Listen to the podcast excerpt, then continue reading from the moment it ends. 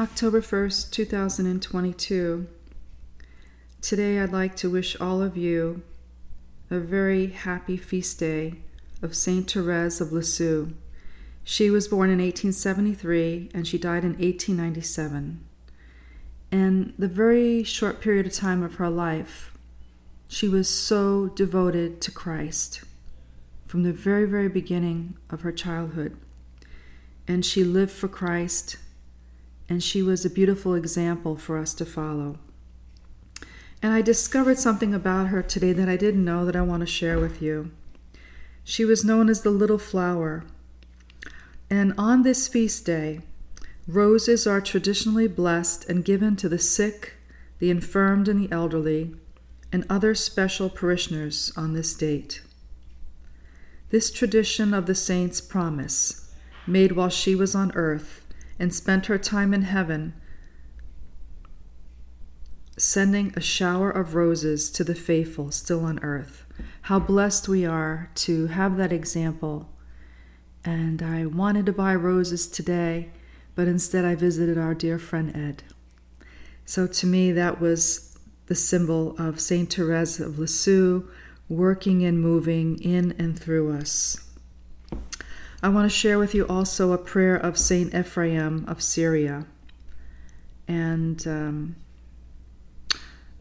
this is what it says O Lord, Master of my life, grant that I may not be infected with the spirit of slothfulness and inquisitiveness, with the spirit of ambition and vain talking. Grant instead to me, your servant, the spirit of poverty, the spirit of purity and humility, the spirit of patience and neighboring love.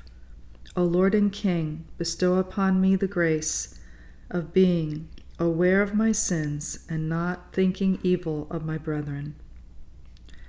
And I think that's such a beautiful example of St. Ephraim. He's showing us not to be slothful, he's showing us to reach out to our neighbor and to reach out in love. So I reach out in love to you today on this feast day of Saint Therese of Lisieux, and may her abundant gift of roses still be delivered spiritually into our hearts this day and every year that we get to live out October 1st together. Today I was very blessed. I I had spent um, almost two hours in adoration, and um, I thought the title of this podcast was going to be Free Again to Live in Your Holy Love. But instead, I think there's going to be another title for it, and um, well, I'm just going to go ahead and read to you my reflection for today that God spoke to me in my heart during adoration. I am so, so honored I get to spend this time with you, Lord, on this feast day of remembrance of Saint Therese of Lisieux. Oh, the great gift of silence wrapped in the loving arms of you at this most holiest hour. Outside of the Holy Mass, adoration is a time to just let go and just be totally in your holy presence to adore you, my Lord, on this first Saturday, for today and the next five consecutive months up until March of 2023, to live in you, to choose life in you over death, sin, and hell, is to truly live. To confess my sin and to be truly sorry for having ever committed them, I am free again free to live in you fully. There is a great big difference when we live in you without carrying the burdens of all our sinfulness. The difference is the greatest of all joy fills our hearts, and we are changed people. Full of joy, full of grace, we have so much good to offer you now that sin has not destroyed or distorted the beautiful image of your living inside of me. Nothing stands in the way of my service to you. My prayer life is more powerful, therefore, when I serve you, my good deeds are meant to be more powerful. Therefore, through you, I am a servant most pleasing to you, first and foremost, and to all others secondly. The abundance of grace and the abundance of joy overfloweth from my heart and soul, which is now purified from all sinful tendencies, can achieve exactly what my Lord expects of me. For I am meant to be his instrument of peace every day, and I am expected by God to remain ever true to my post. As a guard protects those whom He is in charge of.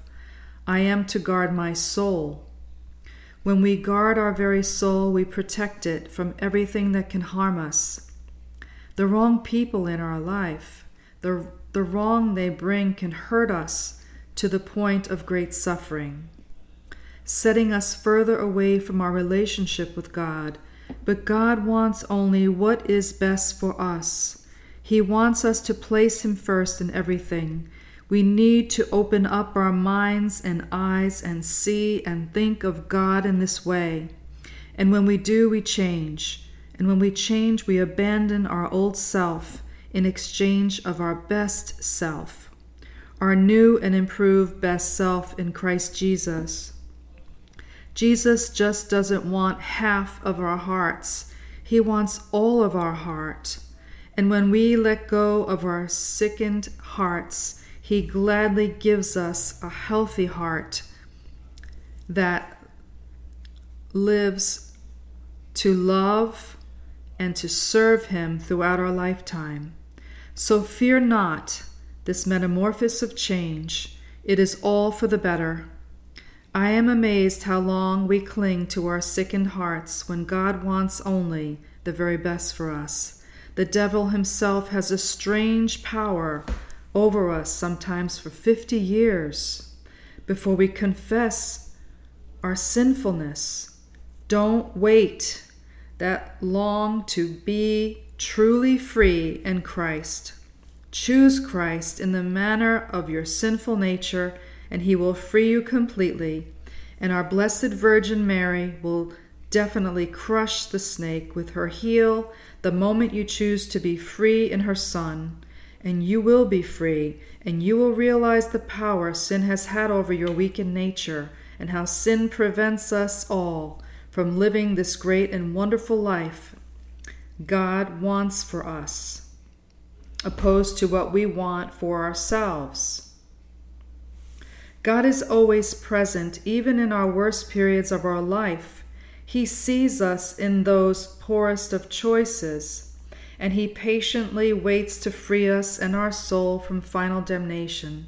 Sin is bondage. Sin becomes exponential when we don't see it as sin, and when we show our face to a priest, we admit this sin to be free of it forever, and our soul can again sing the praises of our Lord and not hear the cry of regret, but a heart that sings exultantly with our Lord Jesus in thanksgiving of the forgiveness of our sins, never to be repeated as long as we shall live. We have to be serious about our love and our respect for ourself and for God. And the way we live it out, our very life, is our proof to God that it is He whom we follow and not Satan.